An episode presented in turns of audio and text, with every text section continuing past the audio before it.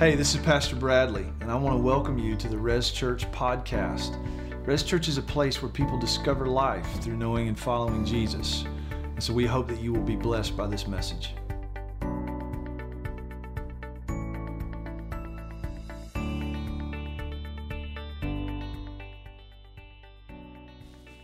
You're doing well this morning. It's good to see you all. My name's Bradley. If you're new, I'm one of the pastors here at Res Church, and we're glad to have you. Let's welcome our guests this morning in person and online if you're joining us. It's great. It's great. It's good to have you. We're going to continue in our study through the Gospel of Luke. So grab your Bibles, turn with me to Luke chapter 7. Luke chapter 7, we're going to pick up where we left off in verse 36. Chapter 7, verse 36.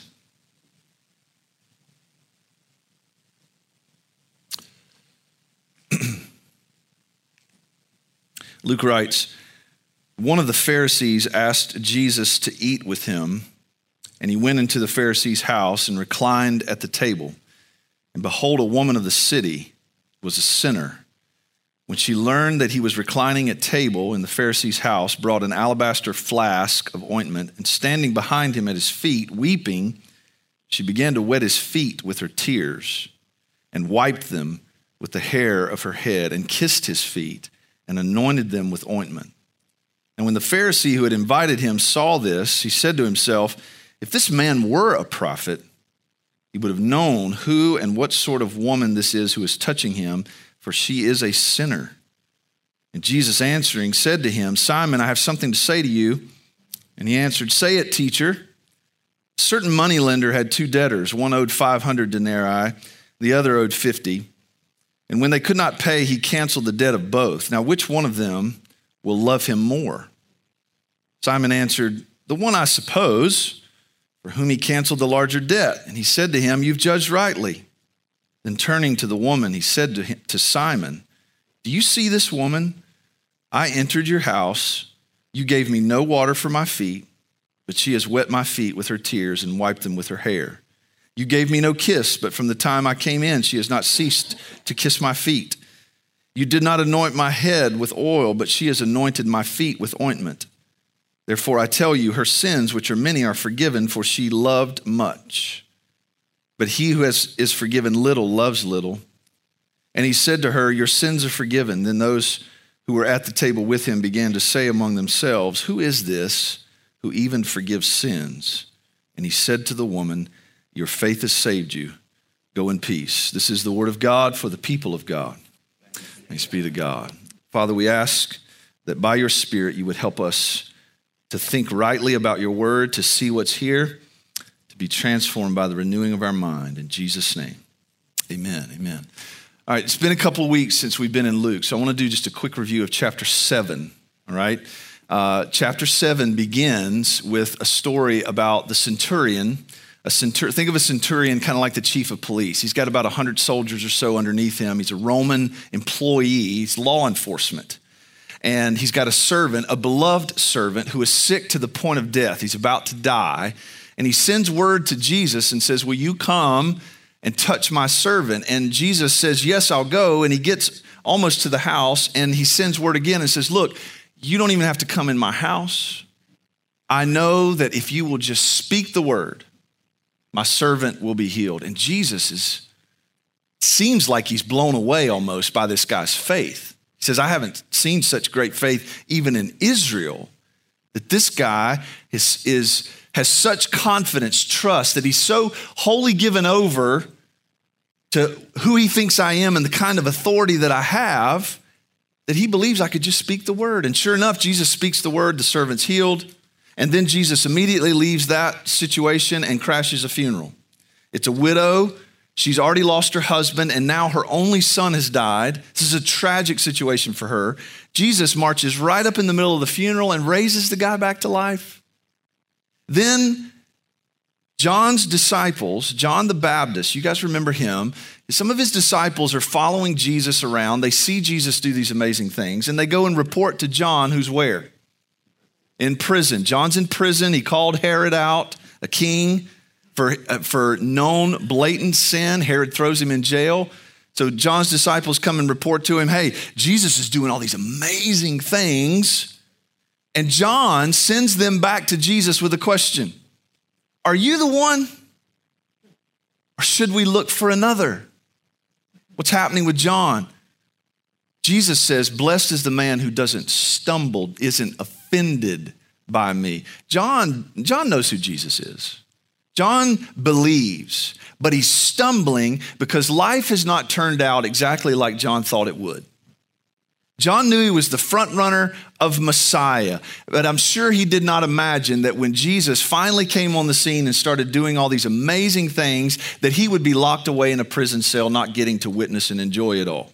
But that's where John is. He's stumbling over this.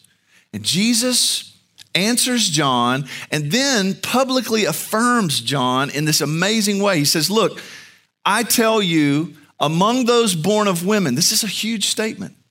Among those born of women, none is greater than John. And if we just think about that biblically, that's a massive statement. He's greater than Abraham, he's greater than Moses, he's greater than Elijah, he's greater than Isaiah. Why? Because he's the front runner of Messiah. And then Jesus makes this statement, but the one who is least in the kingdom is greater than him. Essentially telling us that the standards of greatness, the way significance is measured in the kingdom of God, isn't the same way that it gets measured in, in human terms. And when Jesus says that, some Pharisees, I'm setting the context for you, some Pharisees balk. They're like, that's ridiculous. Look at it, back up to verse 28, Luke 7. When all the people heard this, and the tax collectors too, they declared God just, having been baptized with the baptism of John. But the Pharisees and the lawyers or scribes rejected the purpose of God for themselves, not having been baptized by him. And then Jesus says, To what then shall I compare the people of this generation, and what are they like? They're like children sitting in the marketplace and calling to one another. We played the flute for you, and you did not dance. We sang a dirge, and you did not weep. For John the Baptist has come eating no bread and drinking no wine, and you say he has a demon. Yet the Son of Man has come eating and drinking, and you say, Look at him, he's a glutton and a drunkard, a friend of tax collectors and sinners, yet wisdom is justified by all her children. Jesus is essentially saying to the Pharisees, You reject me and you reject John because when you said dance, we didn't dance. We're not dancing, neither one of us are dancing to your tune. And here's what we know the tension with the Pharisees has just continued to escalate. They've been furious with him, they're rejecting him. And then we come to our text today, and what happens? A Pharisee invites Jesus to dinner. This is amazing. In broad daylight. You know, this, this kind of banquet, Luke mentions that Jesus reclined at table. That's a pointer that this was probably like a formal banquet. And because first century Palestinian homes didn't have front porches, front steps, and doorbells, this probably took place in a covered but open air area, and word would spread when stuff like this would happen. Word would get around town that one of the Pharisees was hosting a formal banquet, and people would come and listen to the conversation. They would stand around the house and listen in as highly respected people would debate and dialogue. So, word is apparently spread that Simon, this Pharisee, has asked Jesus to dinner. And they're reclining, which is kind of strange. But it, what, it, what it would have looked like is Jesus was not sitting at a table with his feet underneath the table like we do. He was laying on a couch on his side probably on his left elbow, with his head facing the table and his feet pointed out. This is the way Jesus and all the other guests would have been. And they're sitting around the table, they're dialoguing, and probably people have gathered around to witness and hear this conversation. You remember John chapter 3 when another Pharisee came to Jesus, Nicodemus? How did he come to Jesus? Under cover of night. Why? Jesus is highly controversial among the Pharisees. They've largely rejected him. And this guy, Simon, has invited him to dinner in broad daylight. This is shocking. It's shocking because Jesus is not The only instance we get of Jesus eating with people is back in Luke chapter 5, and he's eating with sinners and tax collectors. And now it seems like he's sitting down to dinner at the table, lying down with people that are already considering him to be an enemy. This is risky on Simon's part. Would you agree? He's risking his reputation.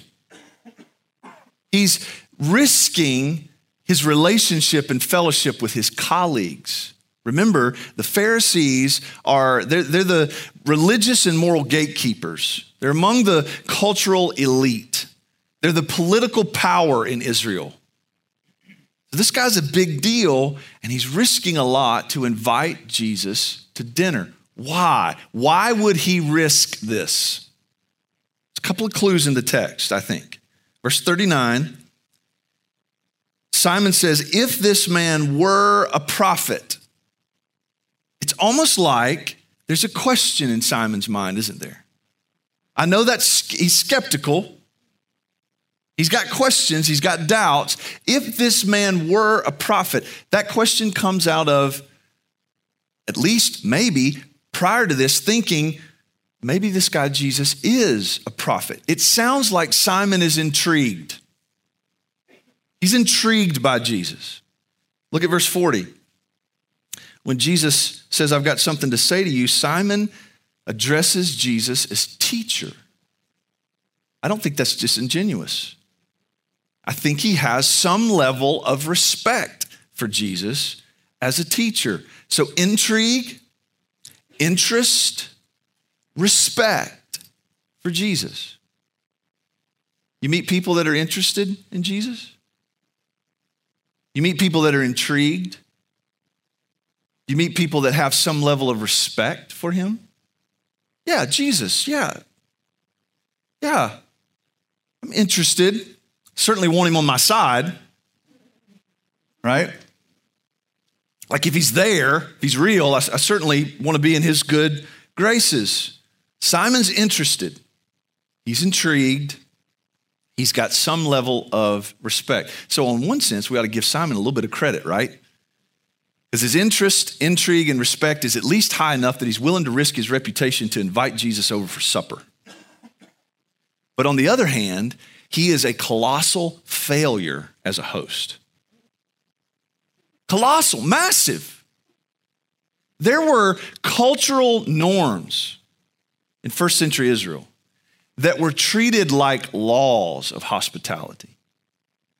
You don't have people over for dinner and not give them water to wash their feet.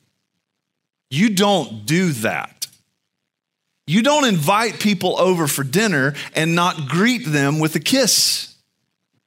That is a massive no no. I know that doesn't sound like much to us, right? But it, this is a huge deal. You don't invite people over for dinner and not offer them oil, ointment, right? Kind of like when you go into a fancy bathroom and they got mouthwash and deodorant and cologne there, right? You know what I'm talking about? Like you don't offer them, not offer them something to refresh themselves. And yet Simon does none of these things. And it's hard for me to fathom that he did, he also neglected this for his other guests. This would have been a huge faux pas if he'd have done this for everybody. So at, all we know is that at least for Jesus, he offered him no water, no kiss, and no ointment. And why is he doing that? Is he maybe trying to send Jesus a message? Like, hey, I invited you to dinner, but let's not take this too far. You're welcome, but we're going to see how this goes before I treat you like an honored guest. Is he posturing? Like, Jesus, I'm interested in you, but let's not forget, I'm a really big, I'm kind of a big deal. um, is, is he trying to mitigate some of the risk he's taking with his peers? Like, let's have Jesus over for dinner, but I'm going to isolate him by not offering him all the things that I normally would as a host. I'll give them to everybody else, but not Jesus, because I want to make sure everybody knows that I'm still somewhat skeptical about this guy. I want him over for dinner. I want to learn a little bit more about him. I'm interested. I'm intrigued. I've got some level of respect for this guy. He teaches amazingly. He does some amazing things, but let's not, let's not get the wrong idea here. We don't know what Simon's motives are. Luke doesn't tell us. But here's what Luke does tell us a woman crashes the party. How did she get there? The only conclusion I can come up with is that word spread, obviously, word spread because Luke says she heard Jesus was reclining at table at Simon's house. So word had spread that this was happening.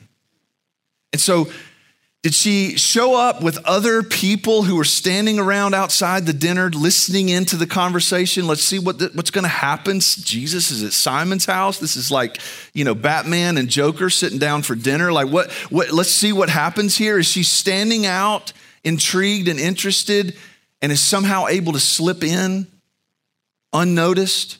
Did Simon notice her and decided not to say anything because he wanted to see how Jesus would react? How did she get in there? We don't know. All we know is she comes up behind Jesus. She's got a goal, she's got a plan. She hears that Jesus is reclining at table and she grabs a flask of ointment. That's the first thing she does. This flask, it would have had a long, kind of skinny neck on it and a very small opening so that it would be very hard to spill it accidentally because these things are expensive, very expensive ointment we're talking about here.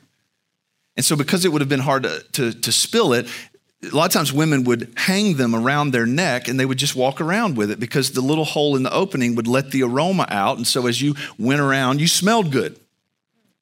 Okay?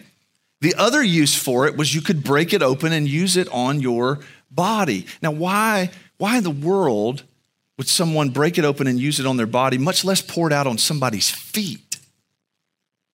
This would have been like a very comfortable luxury because this ointment, when it's poured on feet, it would soothe tired feet. Anybody use essential oils in here?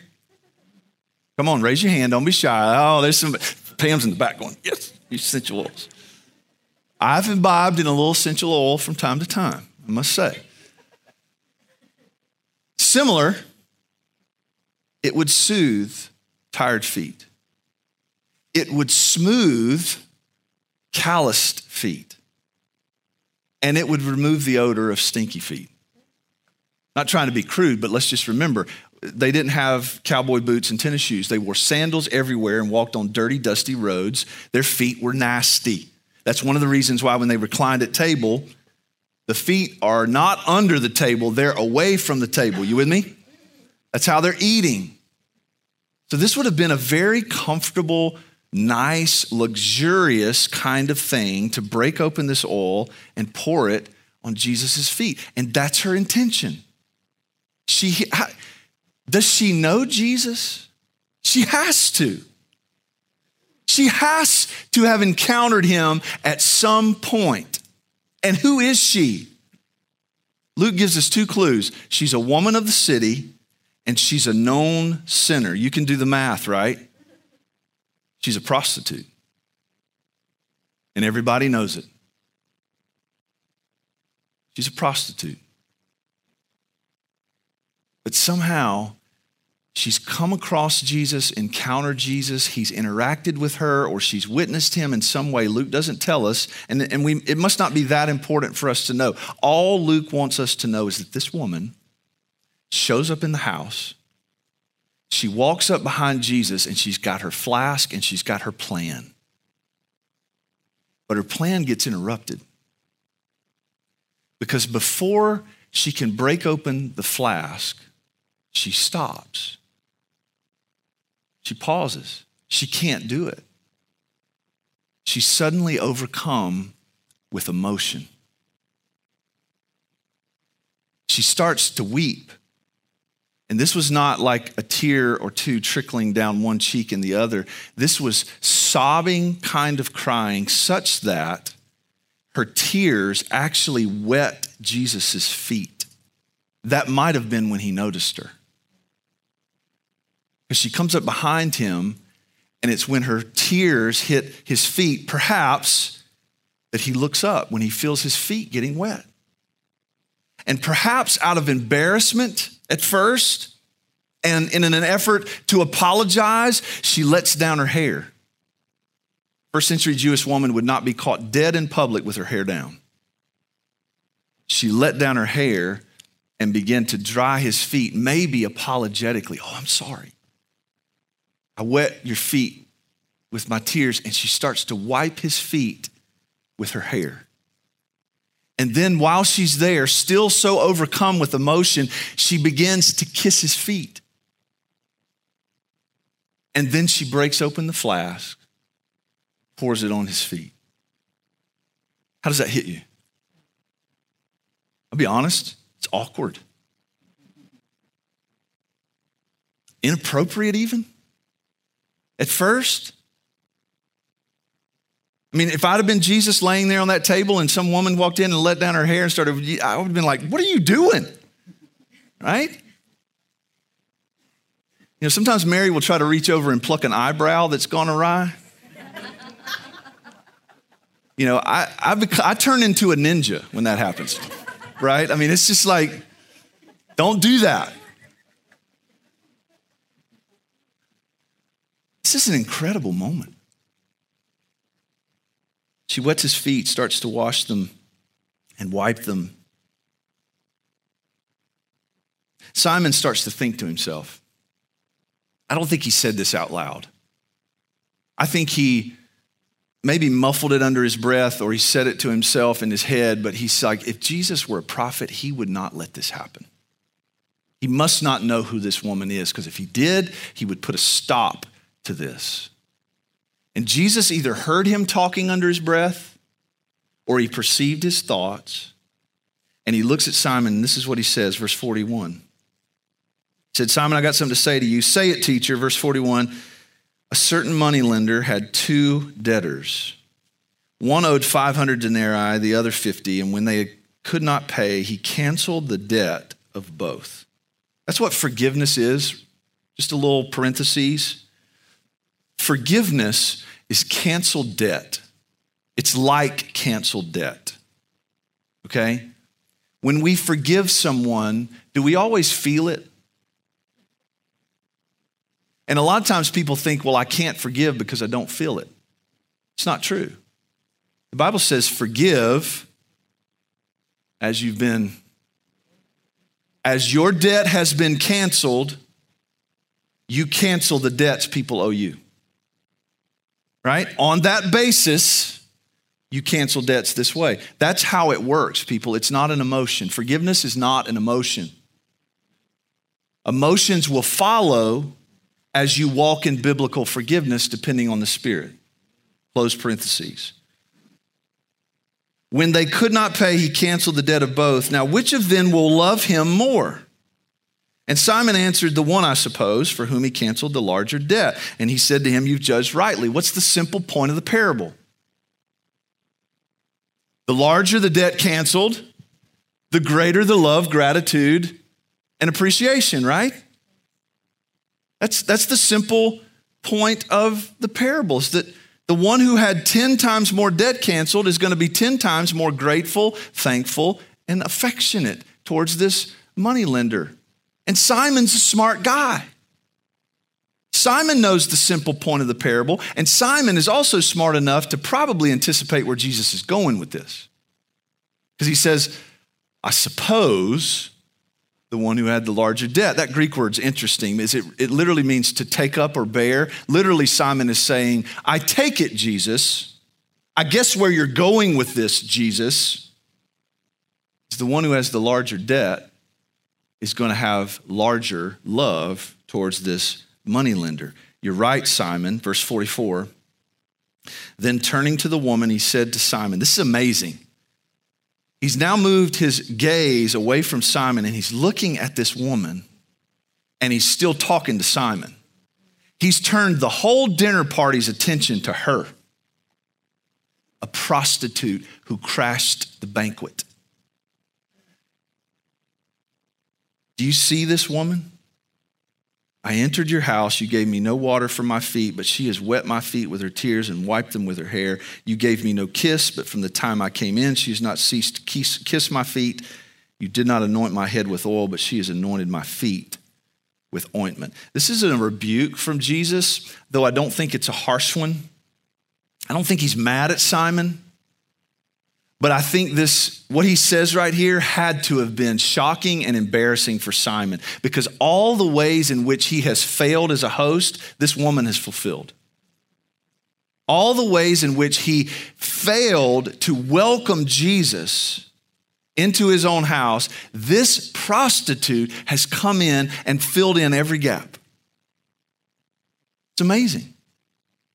She's done what Simon failed to do. And here's what I believe. Even if Simon had done these things, if he had given Jesus water for his feet, if he had greeted Jesus with a kiss, and if he had given him ointment, it would not have been out of overwhelming gratitude and affection to Jesus, it would have been out of obligation and duty maybe not lacking in some level of kindness and generosity, but it wouldn't have been like this woman. This woman walks in, she's intending to break open the flask on Jesus of ointment, and she's so overcome with emotion and gratitude that she starts to weep and wipe his feet and kiss his feet, and then she pours it on his feet. She's so overcome that she begins to pour out affection and adoration. She has apparently come to the place where she is so caught up with who Jesus is to her that she can't help but express it. Why? Jesus helps us. Verse 47 Therefore I tell you, her sins, which are many, are forgiven, for she loved much. But he who has forgiven little loves little. And he said to her, Your sins are forgiven. Then those who were at the table with him began to say among themselves, Who is this who even forgives sins? Let me point out what Jesus is not saying. He's not saying that Simon had little sin compared to her big sin.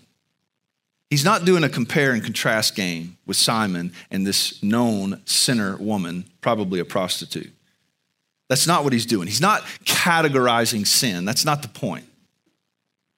I don't think all sin is created equal in terms of its consequences, but that's not what Jesus is focused on here. He's also not saying that this woman's affection for him is what gave rise to her forgiveness. Quite the opposite, right? Quite the opposite. And this is so important. This is a fundamental gospel understanding right here. It's not affection for Jesus that gives rise to forgiveness. It's his forgiveness of our sin that gives rise to our affection for him. While we were yet sinners, Christ died for us. This is, this is the, one of the major threads of the gospel is that it's not our performance that determines God's verdict over our lives. It's God's verdict that then gives rise to our performance. We are justified by his grace through faith in Jesus Christ alone. We're made new. We're forgiven. Our sins are washed away. We're cleansed. We're made white as snow. And it's out of that, when you come to that realization, regardless of how humanity might categorize your sin, that it gives rise to this affection that we lift our hands and our voices and we sing, Oh, praise the name. We, I love the opening line of that song. I cast my mind not to my good deeds, not to my good works, not to the things that I've done that undid the bad things I did. I cast my mind to Calvary, where Jesus bled and died for me in my place, exhausted the wrath of God that I deserved.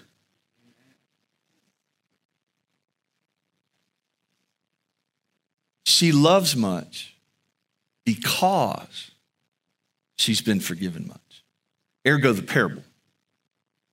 Ergo, the tense of the Greek word, it should be translated, have been forgiven. Her sins have been forgiven. It's in the perfect tense. I don't want to bore you with a bunch of Greek, but the perfect tense means it's a past event that has a lasting and enduring effect.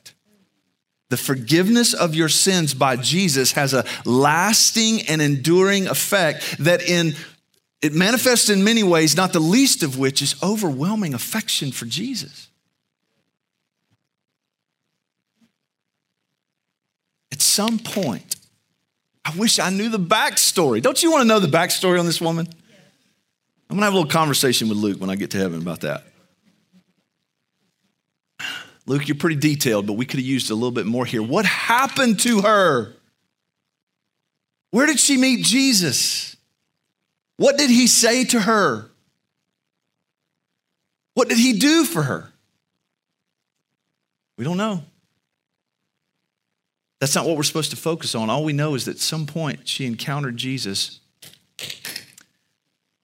and she was wholly given over to him. Wholly given over this Jesus. So much so that her plan got interrupted with tears. Now, why, why is Luke telling us this? Why, why is it structured this way? Think about chapter 7 for just a minute. Chapter 7 begins and it ends with two unlikely people who have great faith. A centurion He's a Roman law enforcement officer, the chief of police. Rome has lots of gods.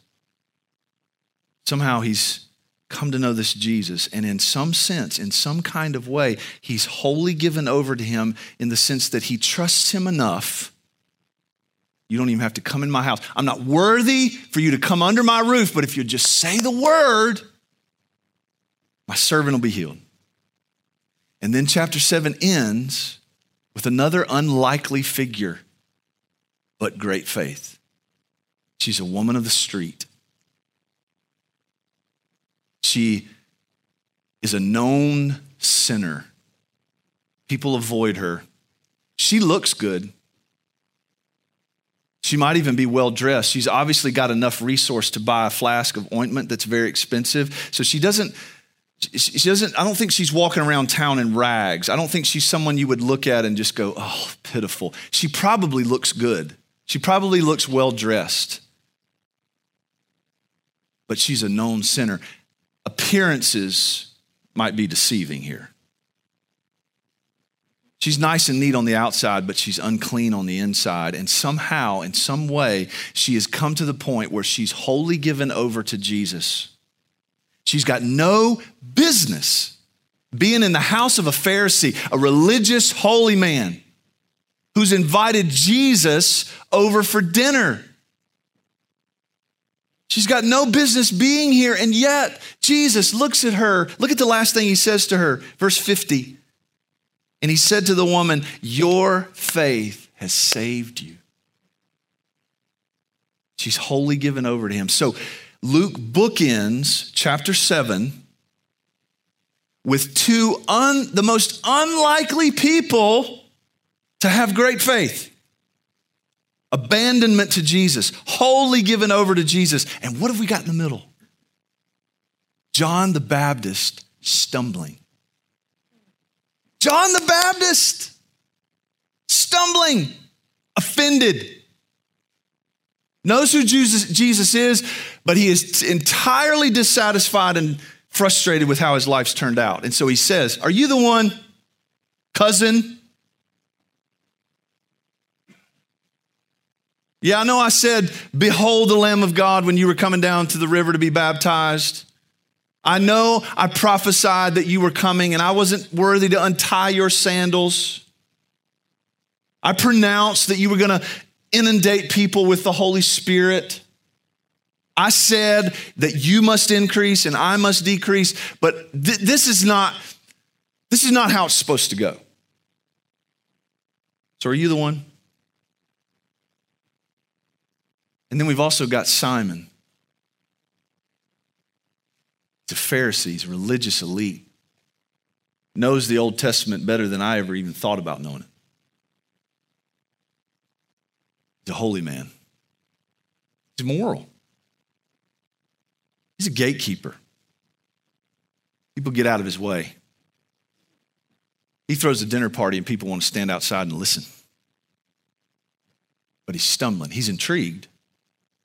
He's interested. Maybe even has some level of respect. But he's still not sure what to do with this Jesus. He's keeping him at arm's length. Now, can I, can I give you a little bit of my sanctified imagination? I think I, I'm wholly convinced that John repented and was wholly given over to Jesus before Herod chopped his head off. Simon, I think Simon became a Christ follower. I can't prove it, okay? So I'm taking, we're not exposit, expositing right now. Bradley's giving you his opinion, okay? Luke does not name the centurion. He does not name the widow whose son Jesus raised from the dead. Remember, Luke is writing to Theophilus, and he names Simon. Pharisees and scribes are mentioned all the time through Luke's gospel, just in general. A Pharisee came to him, or Pharisees were there. Pharisees and scribes, he names this guy.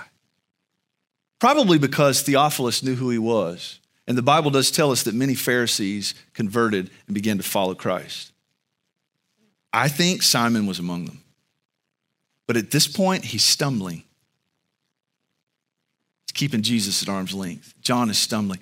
But on the beginning and end of the chapter, these unlikely people with great faith. Now, let me ask you the centurion and this sinful woman, did they have all their questions answered? Did, were they fully convinced and fully understanding of what, what it meant that the kingdom of God had come through this guy, Jesus? Were all their doubts, all their questions dealt with? No. There's no way to conclude that they were. But were they wholly given over to him? Yes. See, the essence of the Christian life is not a message. The essence of the Christian life is not an idea. It's not a set of ethics. It's not even about us just trying to be some sort of counterculture. That happens. The essence of the Christian life is being wholly given over to this person. His name is Jesus. And you you might not have all your questions answered. You might not fully understand the gospel. You might not you might not be able to connect all the dots. People ask you questions that you don't have the answers to, and it causes doubt, fear maybe to rise up in your mind, or you're going through something that's caused doubt and fear to rise up in your mind. Listen, having great faith doesn't mean that you've filled in every blank, theologically speaking. What it means is you're simply in this posture of, I don't have all the answers, but Jesus, I'm yours. Here's, here's my oil, here's my hair, here's my tears, here's, here's all of me. I don't deserve it. Sinful person. I've done a lot of bad. I'm an unlikely candidate to be a righteous man, a righteous woman. You know, if that kind of stuff's coming out of your mouth and there's even a hint in you of finishing that sentence with, yeah, but Jesus, I would say he's found you. I'm not worthy. I don't know. I can't answer all, but Jesus. You make the darkness tremble. Jesus, you forgive my, you canceled my debt. Here's all of me. There's a lot I don't understand, but that's true about you. That's enough. And then we take his hand and we, we follow him. That's the Christian life. Trust Him. If you're not wholly given over to Him, repent. That's not, I'm sorry. Let's change your thinking. Change my thinking about what, Bradley? Change your thinking that what he wants or expects from you is to logically reason your way to him. What he wants is will you trust me? Will you follow me? Will you, will you risk with me? And then he fills in the blanks. Amen? Let me pray. Heavenly Father, um, what, a, what an amazing journey it's been just through chapter 7 of Luke. Jesus, we have, we have witnessed you do amazing things, and now we're coming to understand a little bit better at this point in this gospel what it means to have faith. It's not just marginal confidence in you that you might guide us or provide for us. It's, it's not even sort of a sense of relief that we could find forgiveness in you. It's, it's, it's being wholly given over to you because of who you are. And if we could see that, if we could understand that, it might, it might change everything about the way we live. I don't want to be like, at least where Simon is right now. I don't want to be like that. I don't want to, I don't want to, I don't want my worship to just be out of obligation. That's what I'm supposed to do. I want, I want to be like this woman who, who poured out such gratitude and affection to you. I want to be like the centurion who certainly did not have all the answers, but trusted your word completely. Lead us to that place. And we thank you in Jesus' name. And everyone said, Amen. Amen. We hope that the Lord has blessed you through today's message, and we would love to hear from you. Tell us how God is working in your life and how we can pray for you. You can also help us reach others by investing at resfaith.com/give. Thanks again for joining us.